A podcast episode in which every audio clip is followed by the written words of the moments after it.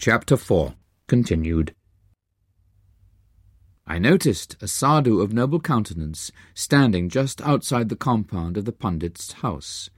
Evidently, he had overheard the spirited conversation between the self-styled clairvoyant and me, for the stranger called me to his side. I felt a tremendous power flowing from his calm eyes.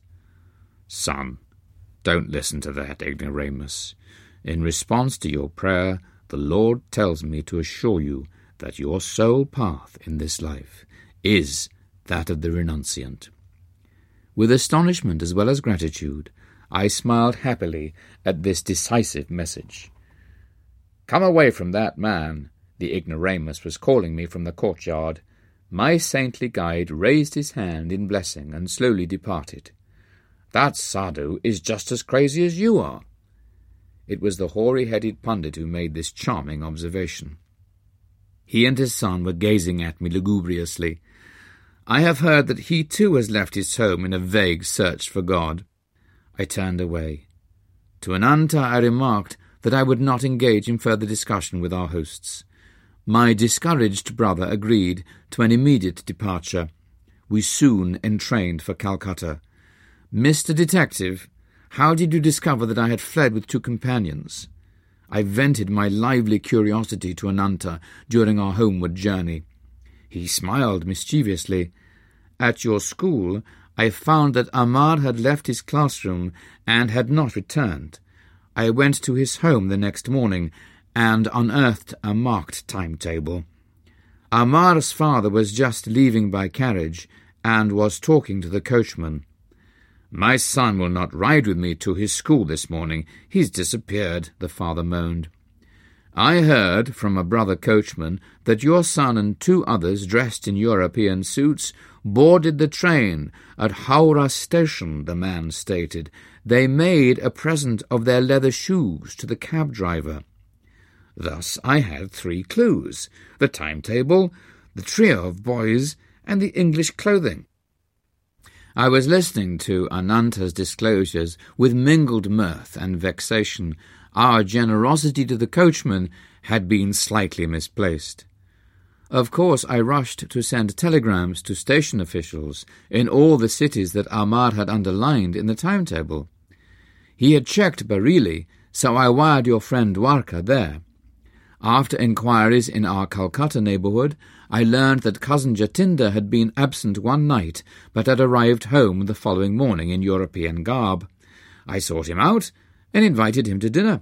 He accepted, quite disarmed by my friendly manner. On the way, I led him unsuspectingly to a police station. He was surrounded by several officers whom I had previously selected for their ferocious appearance. Under their formidable gaze, Jatinda agreed to account for his mysterious conduct. I started for the Himalayas in a buoyant spiritual mood, he explained. Inspiration filled me at the prospect of meeting the masters, but as soon as Mukunda said, during our ecstasies in the Himalayan caves, tigers will be spellbound and sit around us like tame pussies, my spirits froze. Beads of perspiration formed on my brow. What then, I thought, if the vicious nature of the tigers be not changed through the power of our spiritual trance, shall they treat us with the kindness of house cats? In my mind's eye, I already saw myself the compulsory inmate of some tiger's stomach, entering there not at once with the whole body, but by instalments of its several parts. My anger at Jatinda's vanishment evaporated in laughter. The hilarious explanation on the train was worth all the anguish he had caused me. I must confess to a slight feeling of satisfaction. Jatinda, too, had not escaped an encounter with the police. Ananta, you're a born sleuth-hound.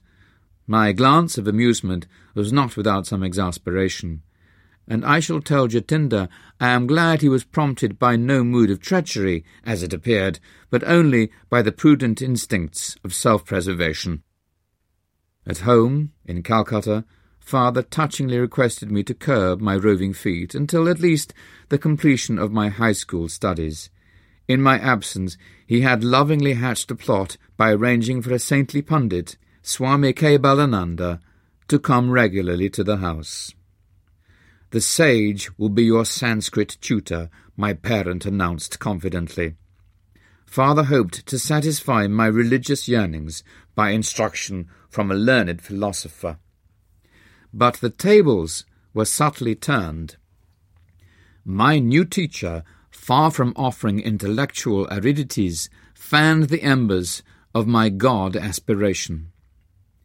Unknown to father, Swami Kebalananda was an exalted disciple of Lahiri Mahashai.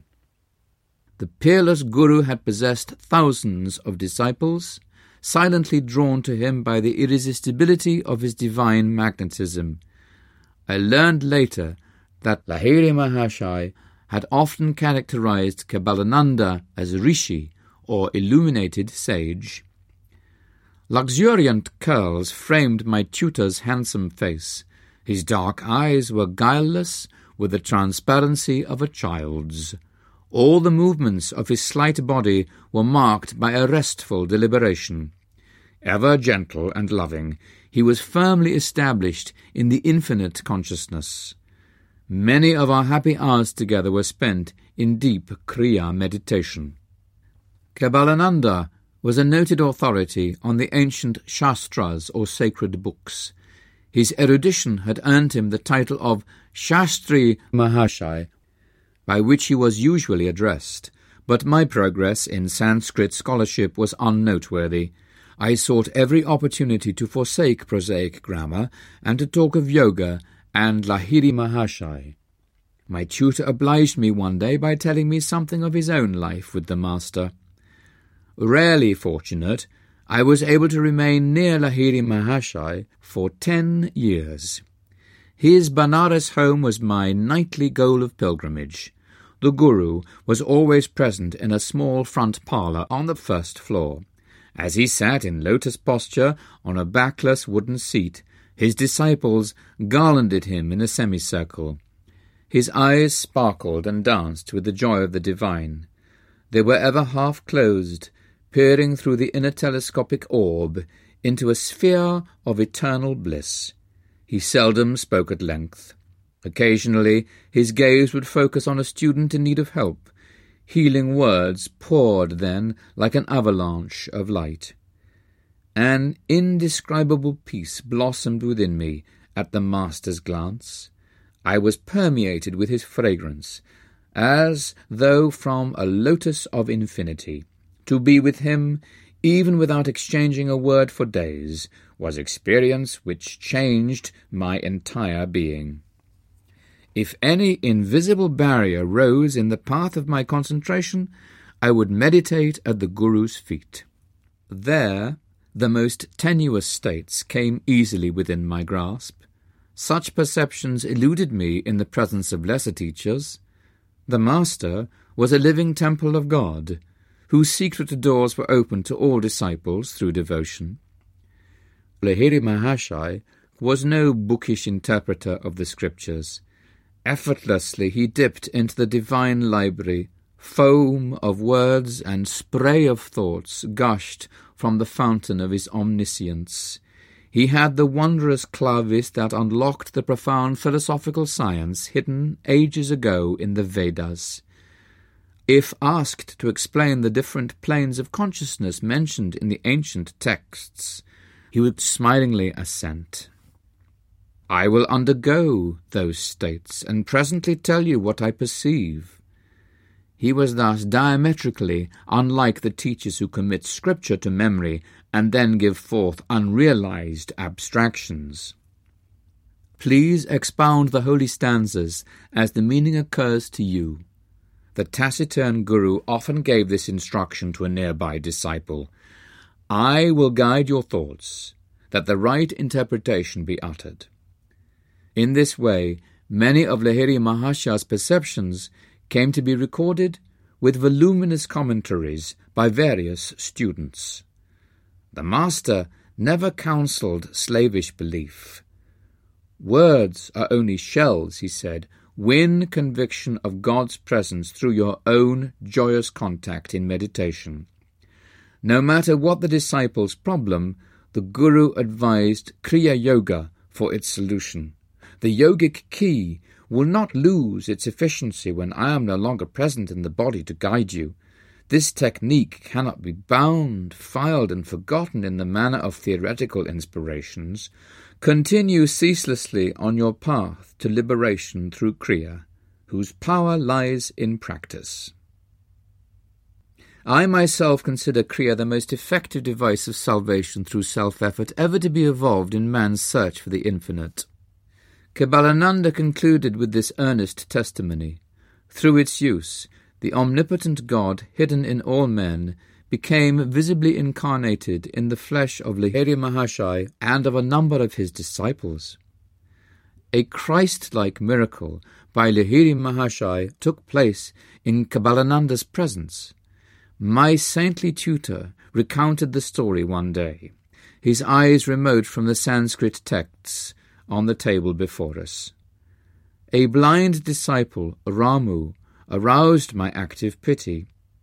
Should he have no light in his eyes when he faithfully served our Master, in whom the divine was fully blazing? One morning I sought to speak to Ramu, but he sat for patient hours, fanning the Guru with a handmade palm leaf punkah. When the devotee finally left the room, I followed him. Ramu, how long have you been blind? From my birth, sir. Never have my eyes been blessed with a glimpse of the sun. Our omnipotent Guru can help you. Please make a supplication. The following day, Ramu diffidently approached Lahiri Mahashai. The disciple felt almost ashamed to ask that physical wealth be added to his spiritual superabundance. Master, the illuminator of the cosmos is in you. I pray you to bring his light into my eyes, that I perceive the sun's lesser glow. Ramu, someone has connived to put me in a difficult position, I have no healing power. Sir, the Infinite One within you can certainly heal. That is indeed different, Ramu. God's limit is nowhere. He who ignites the stars and the cells of flesh with mysterious life effulgence can surely bring the lustre of vision into your eyes. The Master touched Ramu's forehead at the point between the eyebrows. Keep your mind concentrated there, and frequently chant the name of the Prophet Rama for seven days. The splendour of the sun shall have a special dawn for you. Lo, in one week it was so. For the first time, Ramu beheld the fair face of nature. The Omniscient One had unerringly directed his disciple to repeat the name of Rama adorned by him above all other saints. Ramu's faith was the devotionally ploughed soil in which the Guru's powerful seed of permanent healing sprouted. Kebalananda was silent for a moment, then paid a further tribute to his Guru. It was evident in all miracles performed by Lahiri Mahashai that he never allowed the ego principle to consider itself a causative force. By the perfection of his surrender to the prime healing power, the Master enabled it to flow freely through him. The numerous bodies that were spectacularly healed through Lahiri Mahashai eventually had to feed the flames of cremation, but the silent spiritual awakenings he effected, the Christ like disciples he fashioned, are his imperishable miracles. I never became a Sanskrit scholar, Kebalananda taught me a diviner syntax. Chapter 5 A Perfume Saint Displays His Wonders. To everything there is a season, and a time to every purpose under the heaven. I did not have this wisdom of Solomon to comfort me. I gazed searchingly about me on any excursion from home for the face of my destined Guru, but my path did not cross his until after the completion of my high school studies. Two years elapsed between my flight with Amar towards the Himalayas and the great day of Sri Yukteswar's arrival into my life. During that interim, I met a number of sages the perfume saint, the tiger swami, Nagendranath Bhaduri, Master Mahashai, and the famous Bengali scientist Jagadish Chandra Bose. My encounter with the perfume saint had two preambles, one harmonious and the other humorous. God is simple, everything else is complex. Do not seek absolute values in the relative world of nature. These philosophical finalities gently entered my ear as I stood silently before a temple image of Kali. Turning, I confronted a tall man whose garb, or lack of it, revealed him a wandering sadhu. You have indeed penetrated the bewilderment of my thoughts, I smiled gratefully, the confusion of benign and terrible aspects in nature, as symbolized by Kali, has puzzled wiser heads than mine. Few there be who solve her mystery. Good and evil is the challenging riddle which life places sphinx like before every intelligence. Attempting no solution, most men pay forfeit with their lives, penalty now even as in the days of Thebes. Here and there, a towering lonely figure never cries defeat. From the Maya of duality, he plucks the cleaveless truth of unity. You speak with conviction, sir. I have long exercised an honest introspection, the exquisitely painful approach to wisdom self scrutiny, relentless observance of one's thoughts, is a stark and shattering experience. It pulverizes the stoutest ego, but true self analysis mathematically operates to produce seers. The way of self expression, individual acknowledgments, results in egotists, sure of the right to their private interpretation of God and the universe. Truth humbly retires, no doubt, before such arrogant originality. I was enjoying the discussion. Man can understand no eternal verity until he has freed himself from pretensions. The human mind, bared to a centuried slime, is teeming with the repulsive life of countless world delusions. Struggles of the battlefield pale into insignificance here, when man first contends with inner enemies, no mortal foes these to be overcome by a harrowing array of might, omnipresent, unresting, pursuing man even in sleep, subtly equipped with miasmic weapons, these soldiers of ignorant lusts seek to slay us all. Thoughtless is the man who buries his ideals, surrendering to the common fate. May he seem other than impotent, wooden, ignominious? Respected sir, have you no sympathy for the bewildered masses? The sage was silent for a moment, then answered obliquely, To love both the invisible God, repository of all virtues, and visible man, apparently possessed of none, is often baffling, but ingenuity is equal to the maze. Inner research soon exposes a unity of all human minds, the stalwart kinship of selfish motive. In one sense at least, the brotherhood of man stands revealed. An aghast humility follows this levelling discovery. It ripens into compassion for one's fellows, blind to the healing potencies of the soul awaiting exploration. The saints of every age, sir, have felt like yourself for the sorrows of the world. Only the shallow man loses responsiveness to the woes of others' lives, as he sinks into narrow suffering of his own. The sadhu's austere face was noticeably softened. The one who practices a scalpel self-dissection will know an expansion of universal pity release is given him from the deafening demands of his ego. The love of God flowers on such soil. The creature finally turns to his Creator, if for no other reason than to ask in anguish, Why, Lord, why? By ignoble whips of pain, man is driven at last into the infinite presence, whose beauty alone should lure him.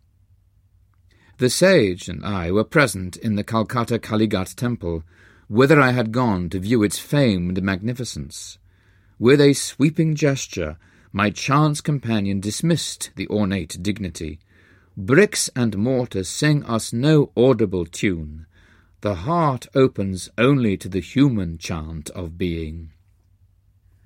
We strolled to the inviting sunshine at the entrance, where throngs of devotees were passing to and fro. You are young, the sage surveyed me thoughtfully. India, too, is young. The ancient rishis laid down ineradicable patterns of spiritual living. Their hoary dictums suffice for this day and land, not outmoded, not unsophisticated against the guiles of materialism, the disciplinary precepts mould India still. By millenniums, more than embarrassed scholars care to compute, the skeptic time has validated Vedic worth. Take it for your heritage. As I was reverently bidding farewell to the eloquent sadhu, he revealed a clairvoyant perception. After you leave here today, an unusual experience will come your way. I quitted the temple precincts and wandered along aimlessly. Turning a corner, I ran into an old acquaintance, one of those fellows whose conversational powers ignore time and embrace eternity. I shall let you go in a very short while, he promised, if you will tell me all that has happened during the years of our separation. What a paradox! I must leave you now. But he held me by the hand, forcing out tidbits of information. He was like a ravenous wolf, I thought in amusement. The longer I spoke, the more hungrily he sniffed for news. Inwardly I petitioned the goddess Kali to devise a graceful means of escape. My companion left me abruptly. I sighed with relief and doubled my pace, dreading any relapse into the garrulous fever. Hearing rapid footsteps behind me, I quickened my speed. I dared not look back, but with a bound the youth rejoined me, jovially clasping my shoulder. I forgot to tell you of Ganda Baba, perfume saint, who is gracing yonder house. He pointed to a dwelling a few yards distant. Do meet him. He's interesting. You may have an unusual experience. Goodbye and he actually left me. The similarly worded prediction of the sadhu at Kalighat temple flashed through my mind. Intrigued, I entered the house and was ushered into a commodious parlour. A crowd of people were sitting, orient-wise, here and there on a thick orange-coloured carpet. An awed whisper reached my ear. Behold, Ganda Baba, on the leopard skin, he can give the natural perfume of any flower to a scentless one, or revive a wilted blossom, or make a person's skin exude delightful fragrance. I looked directly at the saint. His quicker gaze rested on mine. He was plump and bearded, with dark skin and large gleaming eyes. Son, I am glad to see you. Say what you want. Would you like some perfume? What for? I thought his remark rather childish. To experience the miraculous way of enjoying perfumes? Harnessing God to make odours? What of it? God makes perfumes anyway. Yes, but he fashions frail bottles of petals for fresh use and discard. Can you materialize flowers? Yes, but usually I produce perfumes, little friend then scent factories will go out of business. I will permit them to keep their trade. My own purpose is to demonstrate the power of God. Sir, is it necessary to prove God? Isn't he performing miracles in everything, everywhere? Yes, but we too should manifest some of his infinite creative variety. How long did it take you to master your art? Twelve years. For manufacturing scents by astral means, it seems my honoured saint, you've been wasting a dozen years for fragrances which you can obtain with a few rupees from a florist's shop. Perfumes fade with flowers. Perfumes fade with death. Why should I desire that which pleases the body only? Mr. Philosopher, you please my mind. Now, stretch forth your right hand. He made a gesture of blessing. I was a few feet away from Ganda Baba. No one else was near enough to contact my body. I extended my hand, which the yogi did not touch. What perfume do you want? Rose. Be it so. To my great surprise, the charming fragrance of rose was wafted strongly from the centre of my palm. I smilingly took a large white scentless flower from a nearby vase. Can this odourless blossom be permeated with jasmine? Be it so. A jasmine fragrance instantly shot from the petals. I thanked the wonder worker and seated myself by one of his students. He informed me that Ganda Baba, whose proper name was Vishuddhananda, had learned many astonishing yoga secrets from a master in Tibet. The Tibetan yogi, I was assured, had attained the age of over a thousand years. His disciple, Ganda Baba, does not always perform his perfume feats in the simple verbal manner you have just witnessed.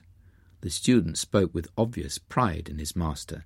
His procedure differs widely to accord with diversity in temperaments. He is marvellous. Many members of the Calcutta intelligentsia are among his followers. I inwardly resolved not to add myself to their number. A guru too literally marvellous was not to my liking. With polite thanks to Ganda Baba, I departed. Sauntering home, I reflected on the three varied encounters the day had brought forth. My sister Uma met me as I entered the door. You are getting quite stylish, using perfumes. Without a word, I motioned her to smell my hand. What an attractive rose fragrance! It is unusually strong. Thinking it was strongly unusual, I silently placed the astrally scented blossom under her nostrils. Oh, I love jasmine. She seized the flower.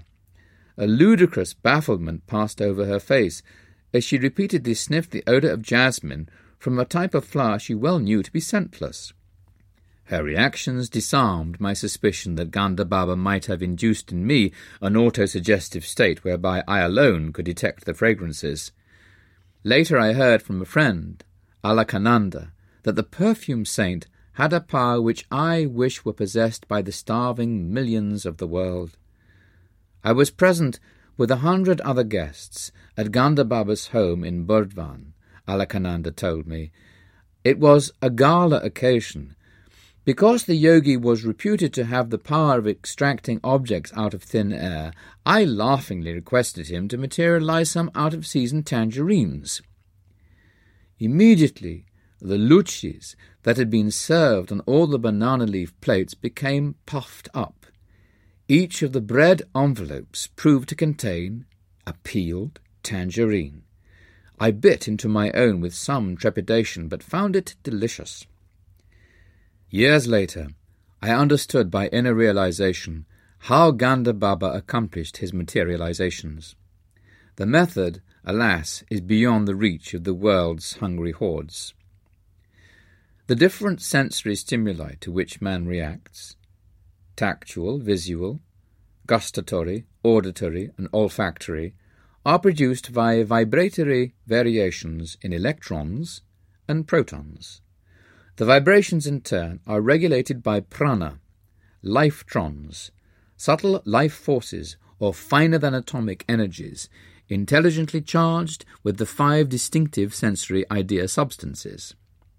Ganda Baba, attuning himself with the pranic force by certain yoga practices, was able to guide the lifetrons to rearrange their vibratory structure and to objectify the desired result.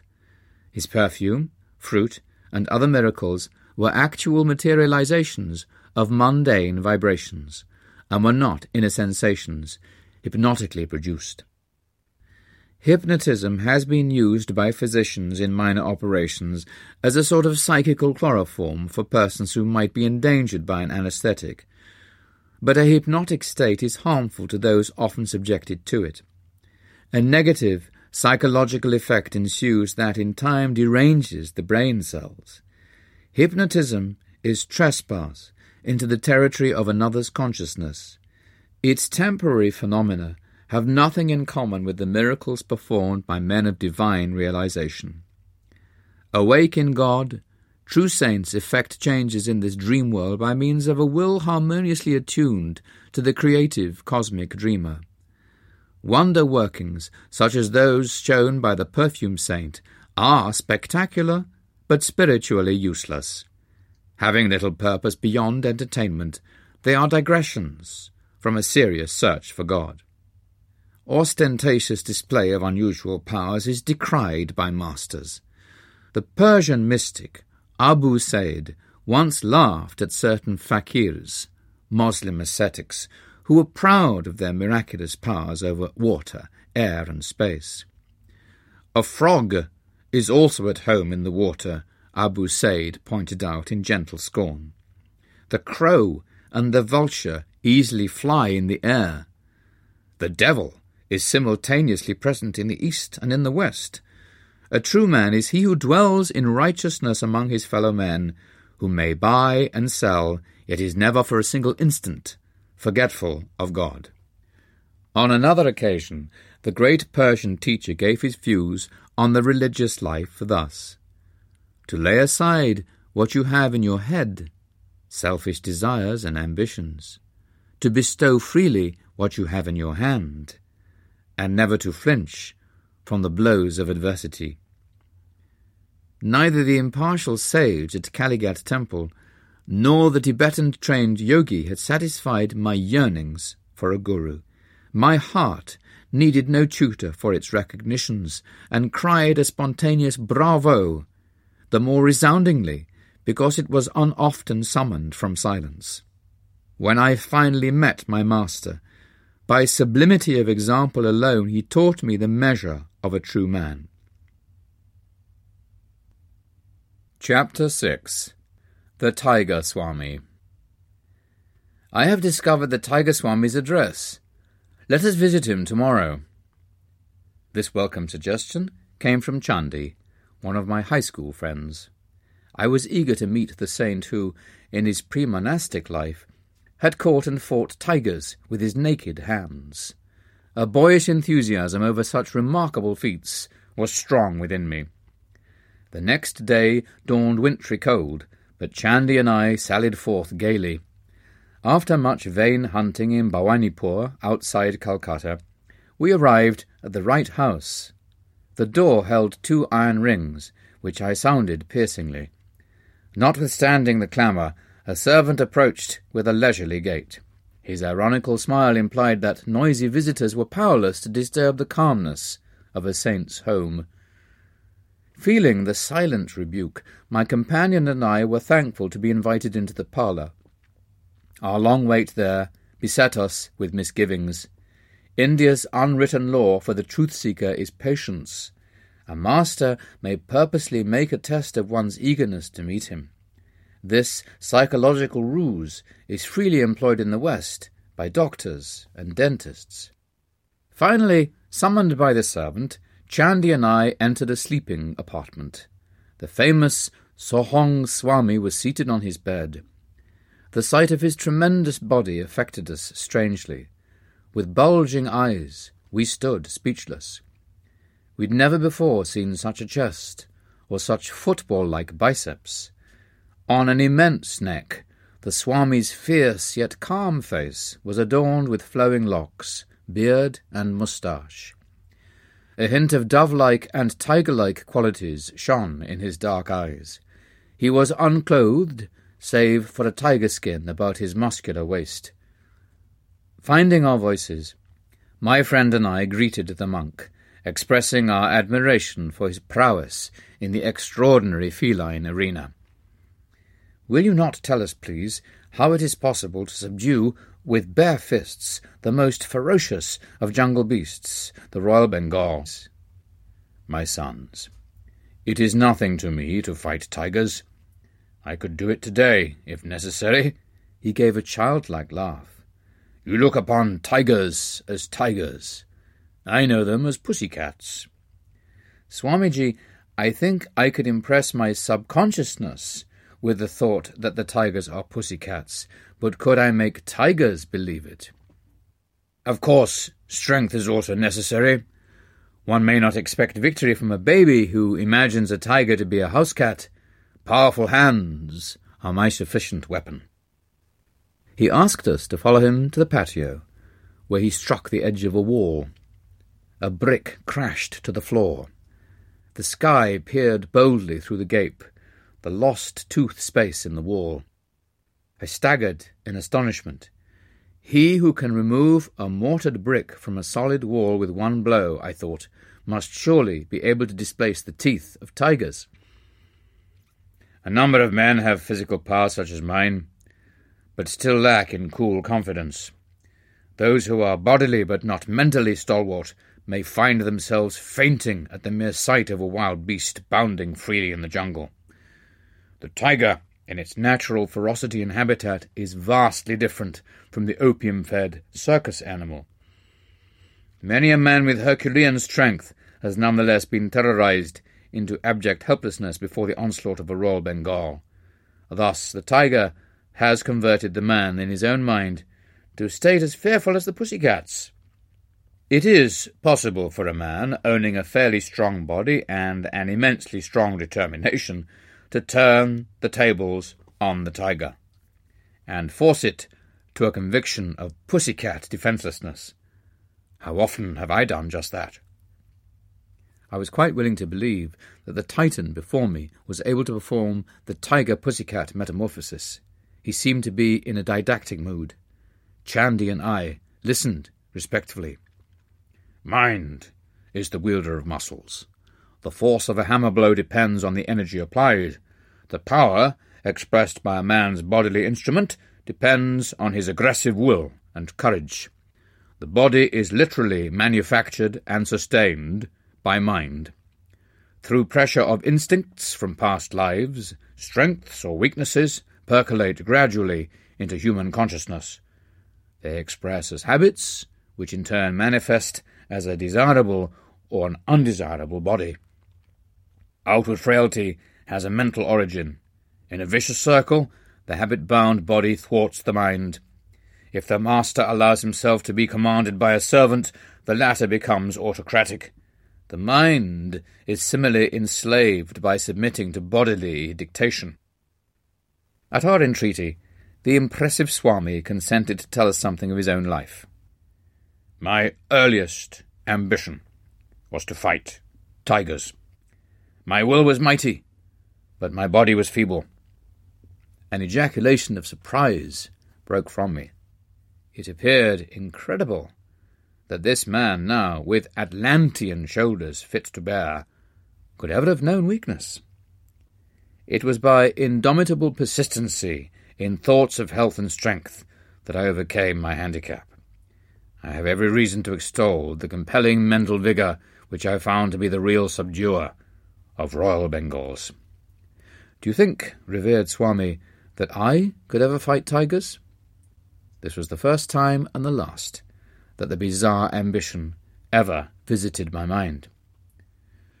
Yes, he was smiling, but there are many kinds of tigers. Some roam in jungles of human desires. No spiritual benefit accrues by knocking beasts unconscious.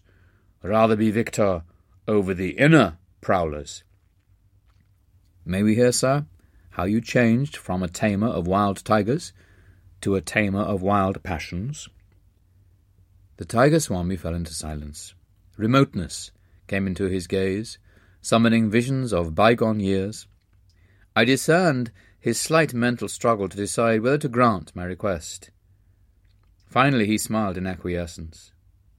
When my fame reached a zenith, it brought the intoxication of pride. I decided not only to fight tigers, but to display them in various tricks. My ambition was to force savage beasts to behave like domesticated ones. I began to perform my feats publicly, with gratifying success. One evening my father entered my room, in pensive mood. Son, I have words of warning. I would save you from coming ills produced by the grinding wheels of cause and effect. Are you a fatalist, father? Should superstition be allowed to discolour the powerful waters of my activities? I am no fatalist, son, but I believe in the just law of retribution, as taught in the Holy Scriptures. There is resentment against you in the jungle family. Sometime it may act to your cost. Father, you astonish me.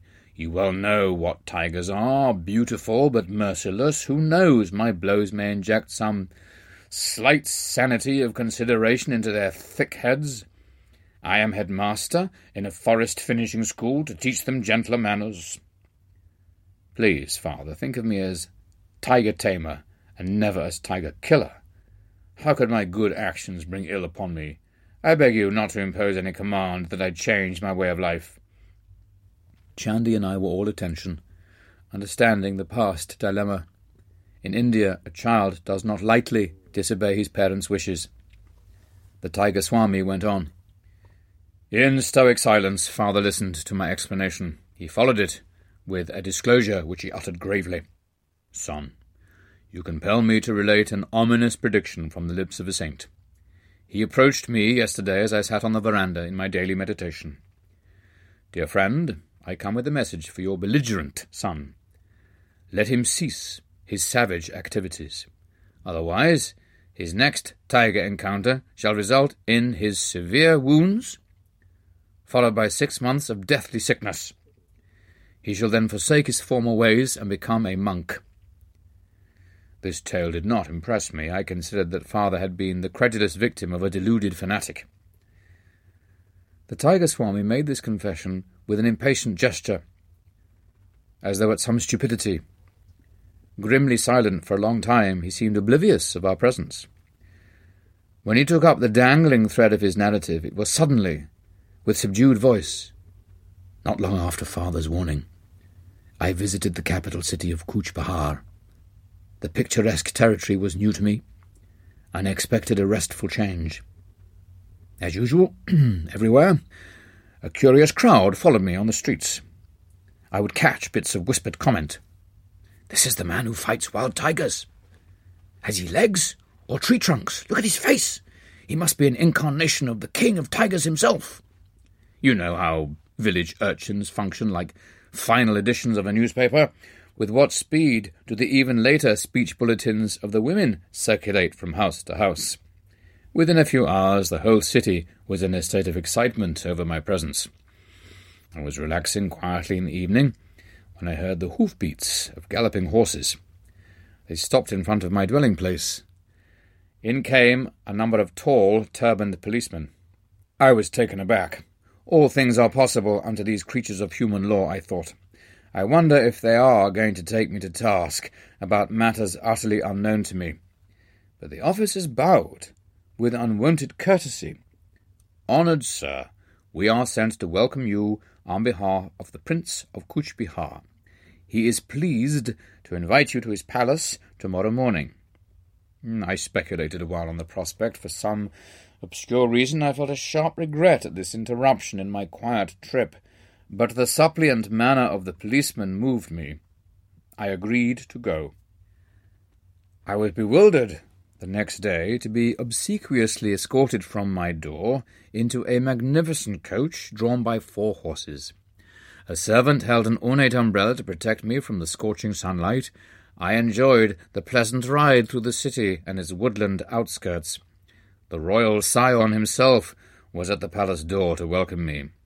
He proffered his own gold brocaded seat, smilingly placing himself in a chair of simpler design.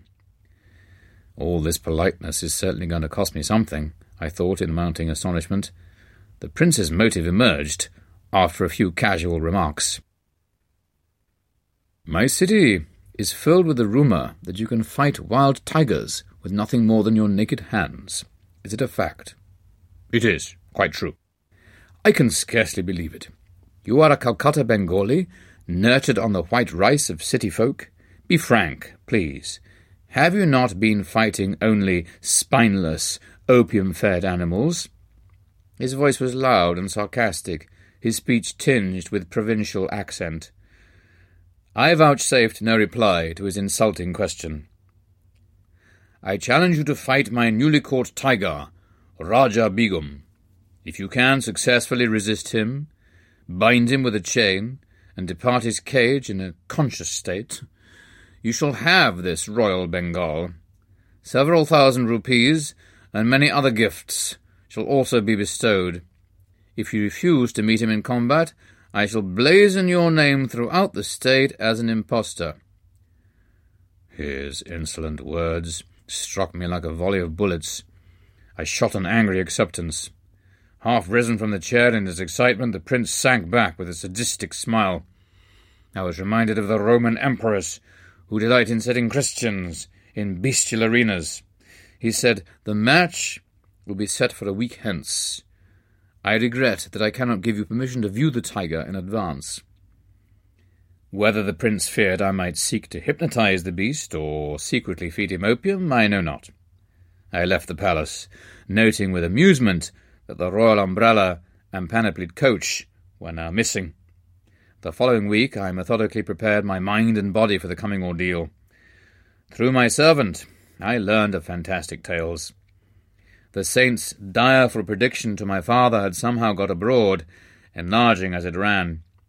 Many simple villagers believed that an evil spirit, cursed by the gods, had reincarnated as a tiger, which took various demonic forms at night, but remained a striped animal during the day. This demon tiger was supposed to be the one sent to humble me. Another imaginative version was that animal prayers to Tiger Heaven had achieved a response in the shape of Raja Begum. He was to be the instrument to punish me, the audacious biped, so insulting to the entire tiger species. A furless, fangless man daring to challenge a claw armed, sturdy limbed tiger. The force of concentrated venom of all humiliated tigers, the villagers declared, had gathered momentum sufficient to operate hidden laws and bring about the fall of the proud tiger tamer. My servant further appraised me that the prince was in his element as manager of the bout between man and beast, he had supervised the erection of a storm-proof pavilion designed to accommodate thousands. Its centre held Raja Begum in an enormous iron cage surrounded by an outer safety room. The captive emitted a ceaseless series of blood-curdling roars. He was fed sparingly to kindle a wrathful appetite. Perhaps the prince expected me to be the meal of reward. Crowds from the city and suburbs bought tickets eagerly in response to the beat of drums announcing the unique contest. The day of battle saw hundreds turned away for lack of seats. Many men broke through the tent openings or crowded any space below the galleries. As the Tiger Swami story approached a climax, my excitement mounted with it. Chandi was also raptly mute. Amidst piercing sound explosions from Raja Begum and the hubbub of the terrified crowd, I quietly made my appearance. Scantily clad around the waist, I was otherwise unprotected by clothing. I opened the bolt on the door of the safety room and calmly locked it behind me. The tiger sensed blood. Leaping with a thunderous crash on the bars, he sent forth a ferocious welcome. The audience was hushed with a pitiful fear. I seemed a meek lamb before the raging beast. In a trice I was within the cage, but as I slammed the door, Raja Begum was headlong upon me. My right hand was desperately torn. Human blood, the greatest treat a tiger can know, fell in appalling streams. The prophecy of the saint seemed about to be fulfilled. I rallied instantly from the shock of the first serious injury I had ever received. Banishing the sight of my gory fingers by thrusting them beneath my waistcloth, I swung my left arm in a bone cracking blow. The beast reeled back, swirled around the rear of the cage, and sprang forward convulsively. My famous fistic punishment rained on his head. But Raja Begum's taste of blood had acted like the maddening first sip of wine to a dipsomaniac long deprived. Punctuated by deafening roars, the brute's assaults grew in fury. My inadequate defence of only one hand left me vulnerable before claws and fangs, but I dealt out dazing retribution. Mutually ensanguined, we struggled as to the death. The cage was pandemonium, as blood splashed in all directions, and blasts of pain and lethal lust came from the bestial throat. Shoot him! Kill the tiger! Shrieks arose from the audience. So fast did man and beast move that a guard's bullet went amiss. I mustered all my will force, bellowed fiercely, and landed a final concussive blow. The tiger collapsed and lay quietly. Like a pussy cat, I interjected.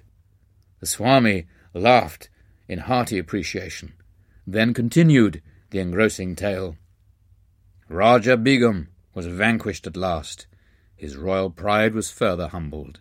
With my lacerated hands, I audaciously forced open his jaws.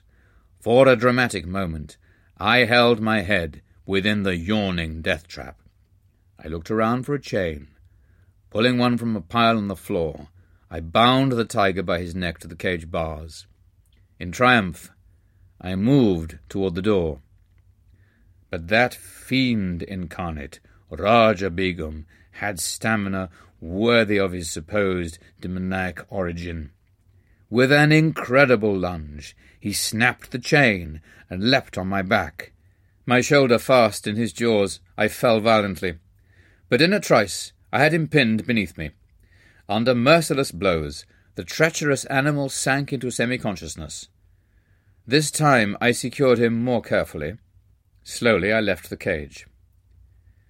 I found myself in a new uproar, this time one of delight. The crowd's cheer broke as though from a single gigantic throat. Disastrously mauled, I had yet fulfilled the three conditions of the fight stunning the tiger, binding him with a chain, and leaving him without requiring assistance for myself. In addition, I had so drastically injured and frightened the aggressive beast that he had been content to overlook the opportune prize of my head in his mouth. After my wounds had been treated, I was honoured and garlanded. Many gold pieces were showered at my feet. The whole city entered a holiday period.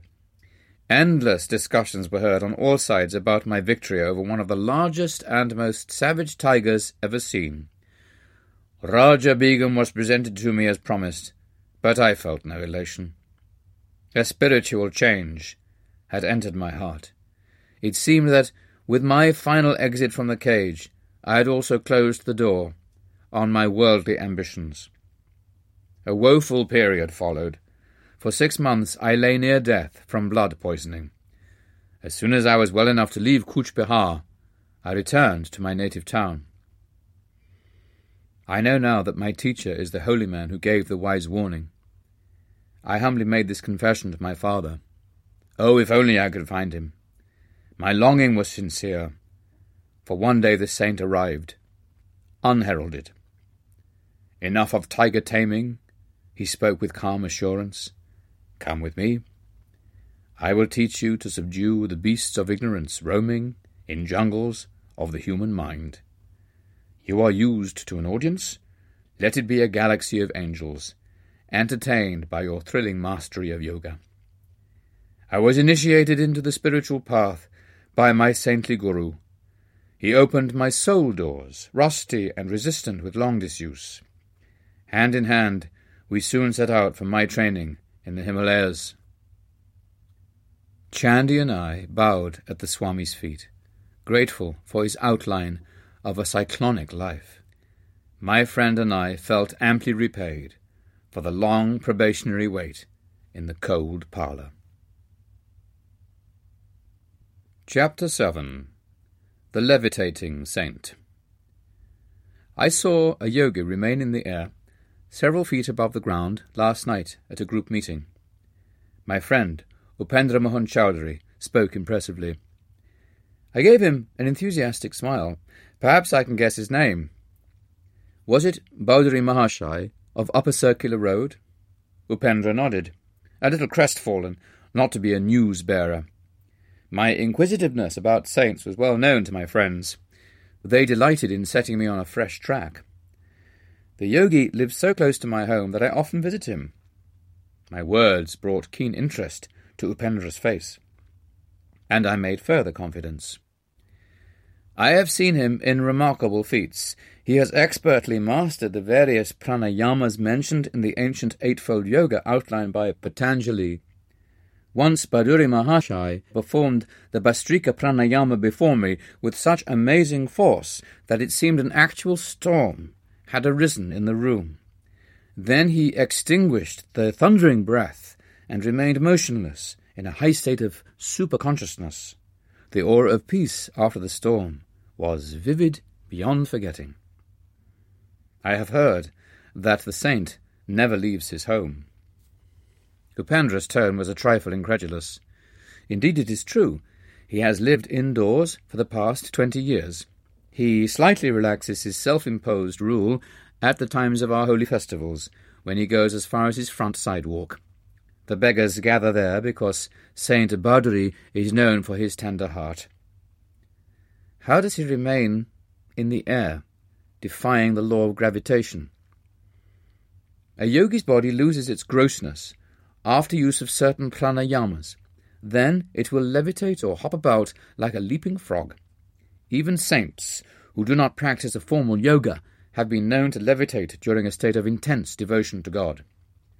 I would like to know more of this sage. Do you attend his evening meetings? Upendra's eyes were sparkling with curiosity. Yes, I go often. I am vastly entertained by the wit in his wisdom.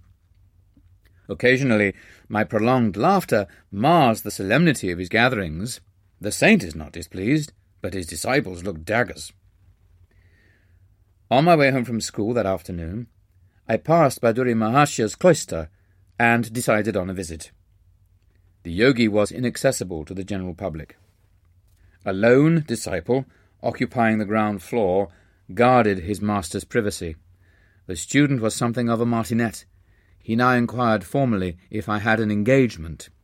His guru put in an appearance just in time to save me from summary ejection. Let Mukunda come when he will. The sage's eyes twinkled. My rule of seclusion is not for my own comfort, but for that of others. Worldly people do not like the candour that shatters their delusions. Saints are not only rare but disconcerting. Even in Scripture, they are often found embarrassing. I followed Bhaduri Mahashaya to his austere quarters on the top floor, from which he seldom stirred. Masters often ignore the panorama of the world's ado, out of focus till centred in the ages. The contemporaries of a sage are not only those of the narrow present. Maharishi, you are the first yogi I have known who always stays indoors. God plants his saints, sometimes in unexpected soil, lest we think we may reduce him to a rule. The sage locked his vibrant body in the lotus posture in his seventies, he displayed no unpleasing signs of age or sedentary life. Stalwart and straight, he was ideal in every respect. His face was that of a rishi, as described in the ancient texts. Noble headed, abundantly bearded, he always sat firmly upright, his quiet eyes fixed on omnipresence. The saint and I entered the meditative state. After an hour, his gentle voice roused me.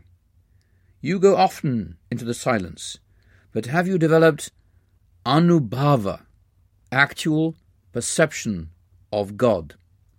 He was reminding me to love God more than meditation.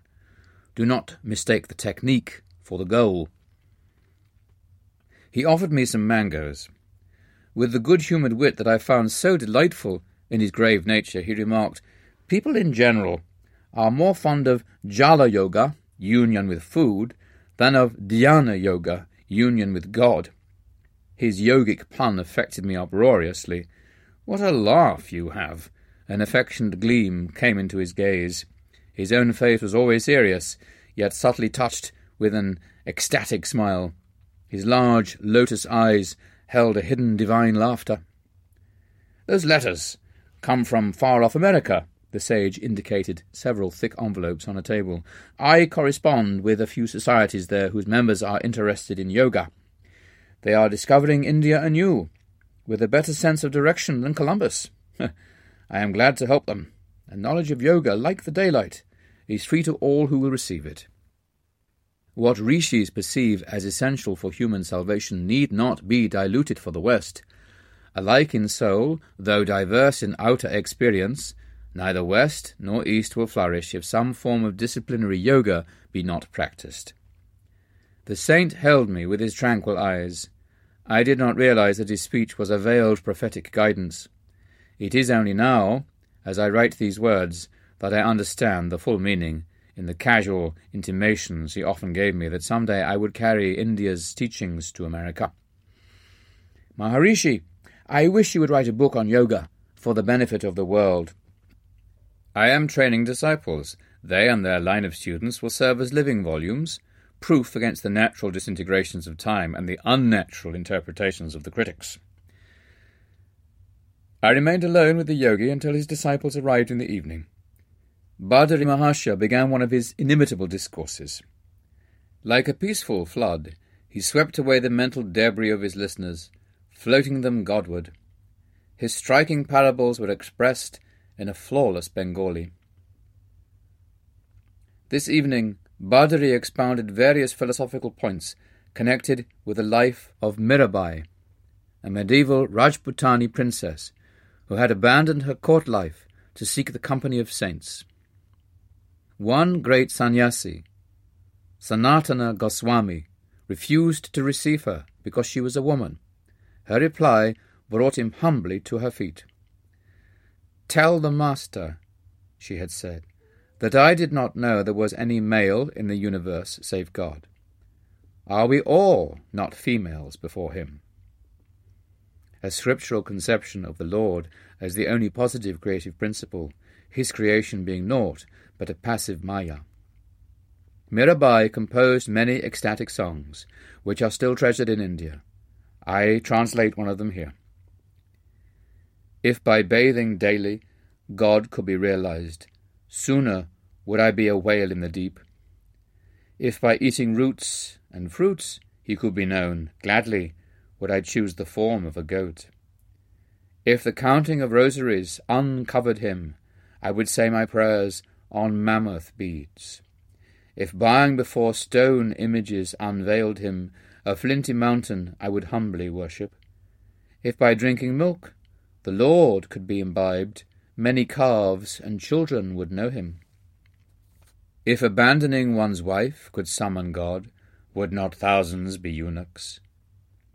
Mirabai knows that to find the Divine One, the only indispensable is love.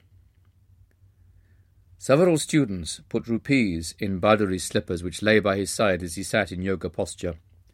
This respectful offering, customary in India, indicates that the disciple places his material goods at the Guru's feet.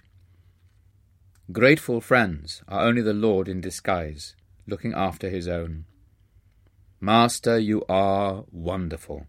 A student, taking his leave, gazed ardently at the patriarchal sage. You have renounced riches and comforts to seek God and teach us wisdom.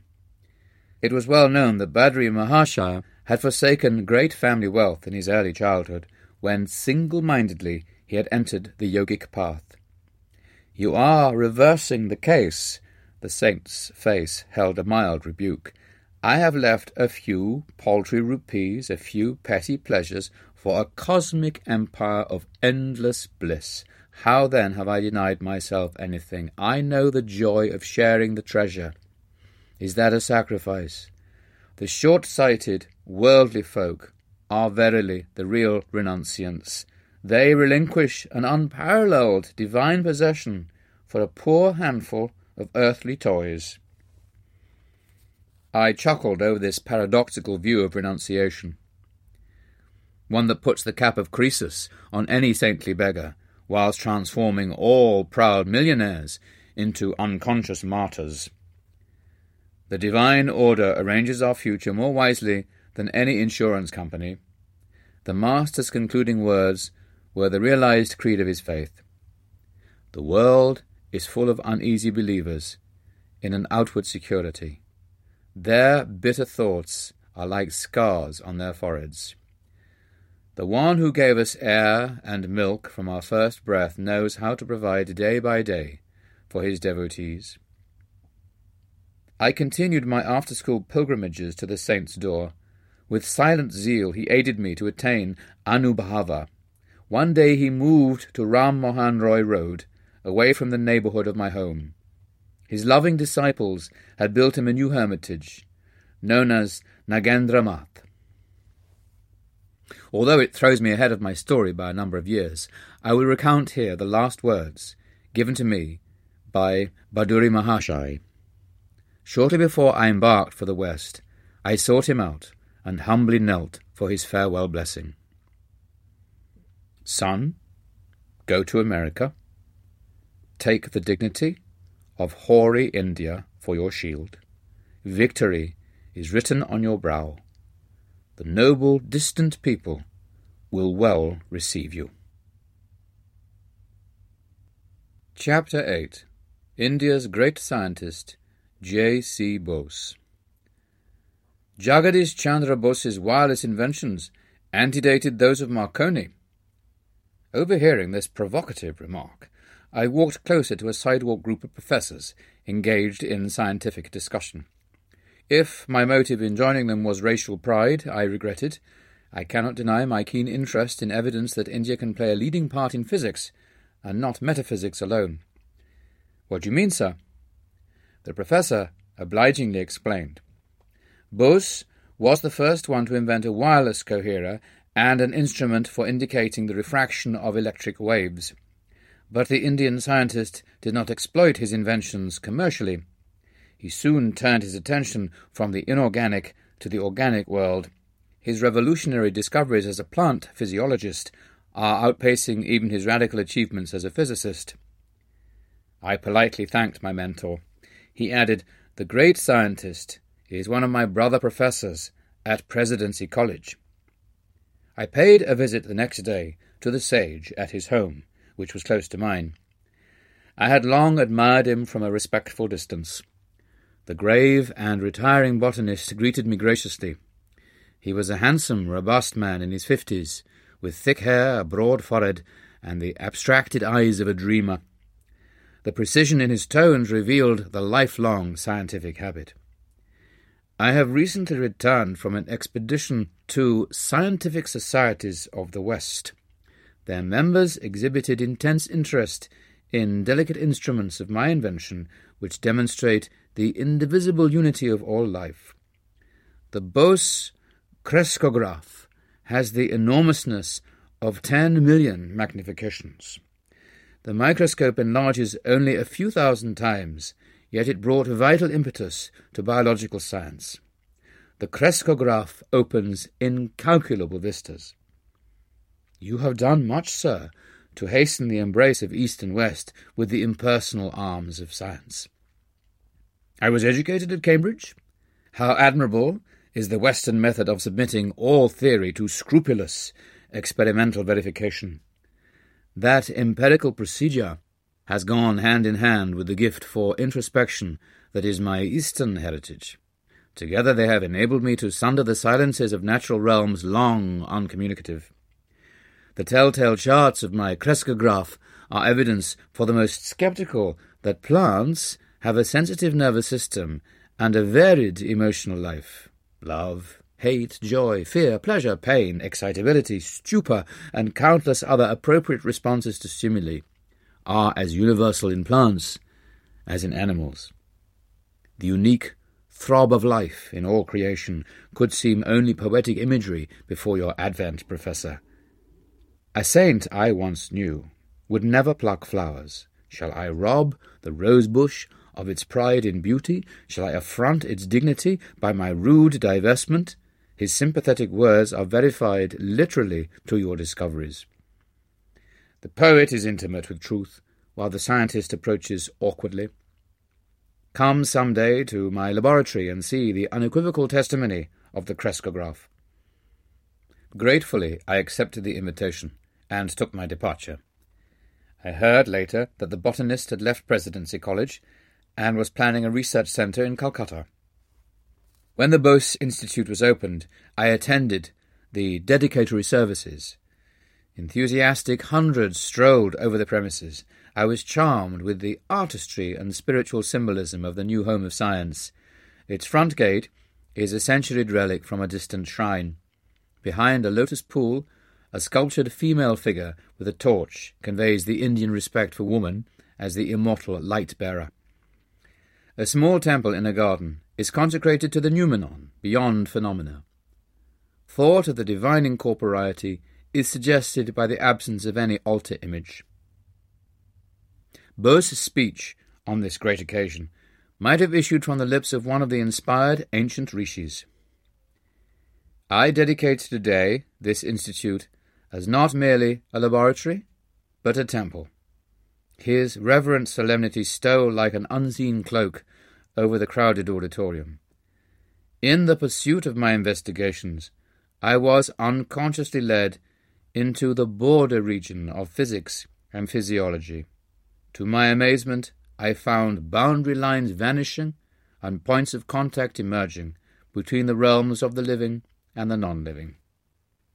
Inorganic matter was perceived as anything but inert. It was a thrill under the action of multitudinous forces. A universal reaction seemed to bring metal, plant, and animal under a common law. They all exhibited essentially the same phenomena of fatigue and depression, with possibilities of recovery and of exaltation, as well as the permanent unresponsiveness associated with death. Filled with awe at this stupendous generalization, it was with great hope that I announced my results before the Royal Society, results demonstrated by experiments. But the physiologists present advised me to confine myself to investigations in physics, in which my success had been assured, rather than to encroach on their preserves. I had unwittingly strayed into the domain of an unfamiliar caste system, and had offended its etiquette. An unconscious theological bias was also present, which confounds ignorance with faith. It is often forgotten that He who has surrounded us with this ever evolving mystery of creation has also implanted in us the desire to question and understand. Through many years of miscomprehension from others, I came to know that the life of a devotee of science is inevitably filled with unending struggle. It is for him to cast his life as an ardent offering, regarding gain and loss, success and failure as one. In time, the leading scientific societies of the world accepted my theories and results and recognized the importance of the Indian contribution to science. Can anything small or circumscribed ever satisfy the mind of India? By a continuous living tradition and the vital power of rejuvenescence, this land has readjusted itself through unnumbered transformations. Indians have always arisen who, discarding the immediate and absorbing prize of the hour, have sought for the realization of the highest ideals in life, not through passive renunciation, but through active struggle. The weakling, who has refused the conflict, acquiring nothing, has had nothing to renounce. He alone who has striven and won can enrich the world by bestowing the fruits of his victorious experience. End of Disc 2. Chapter 8 continues on Disc 3.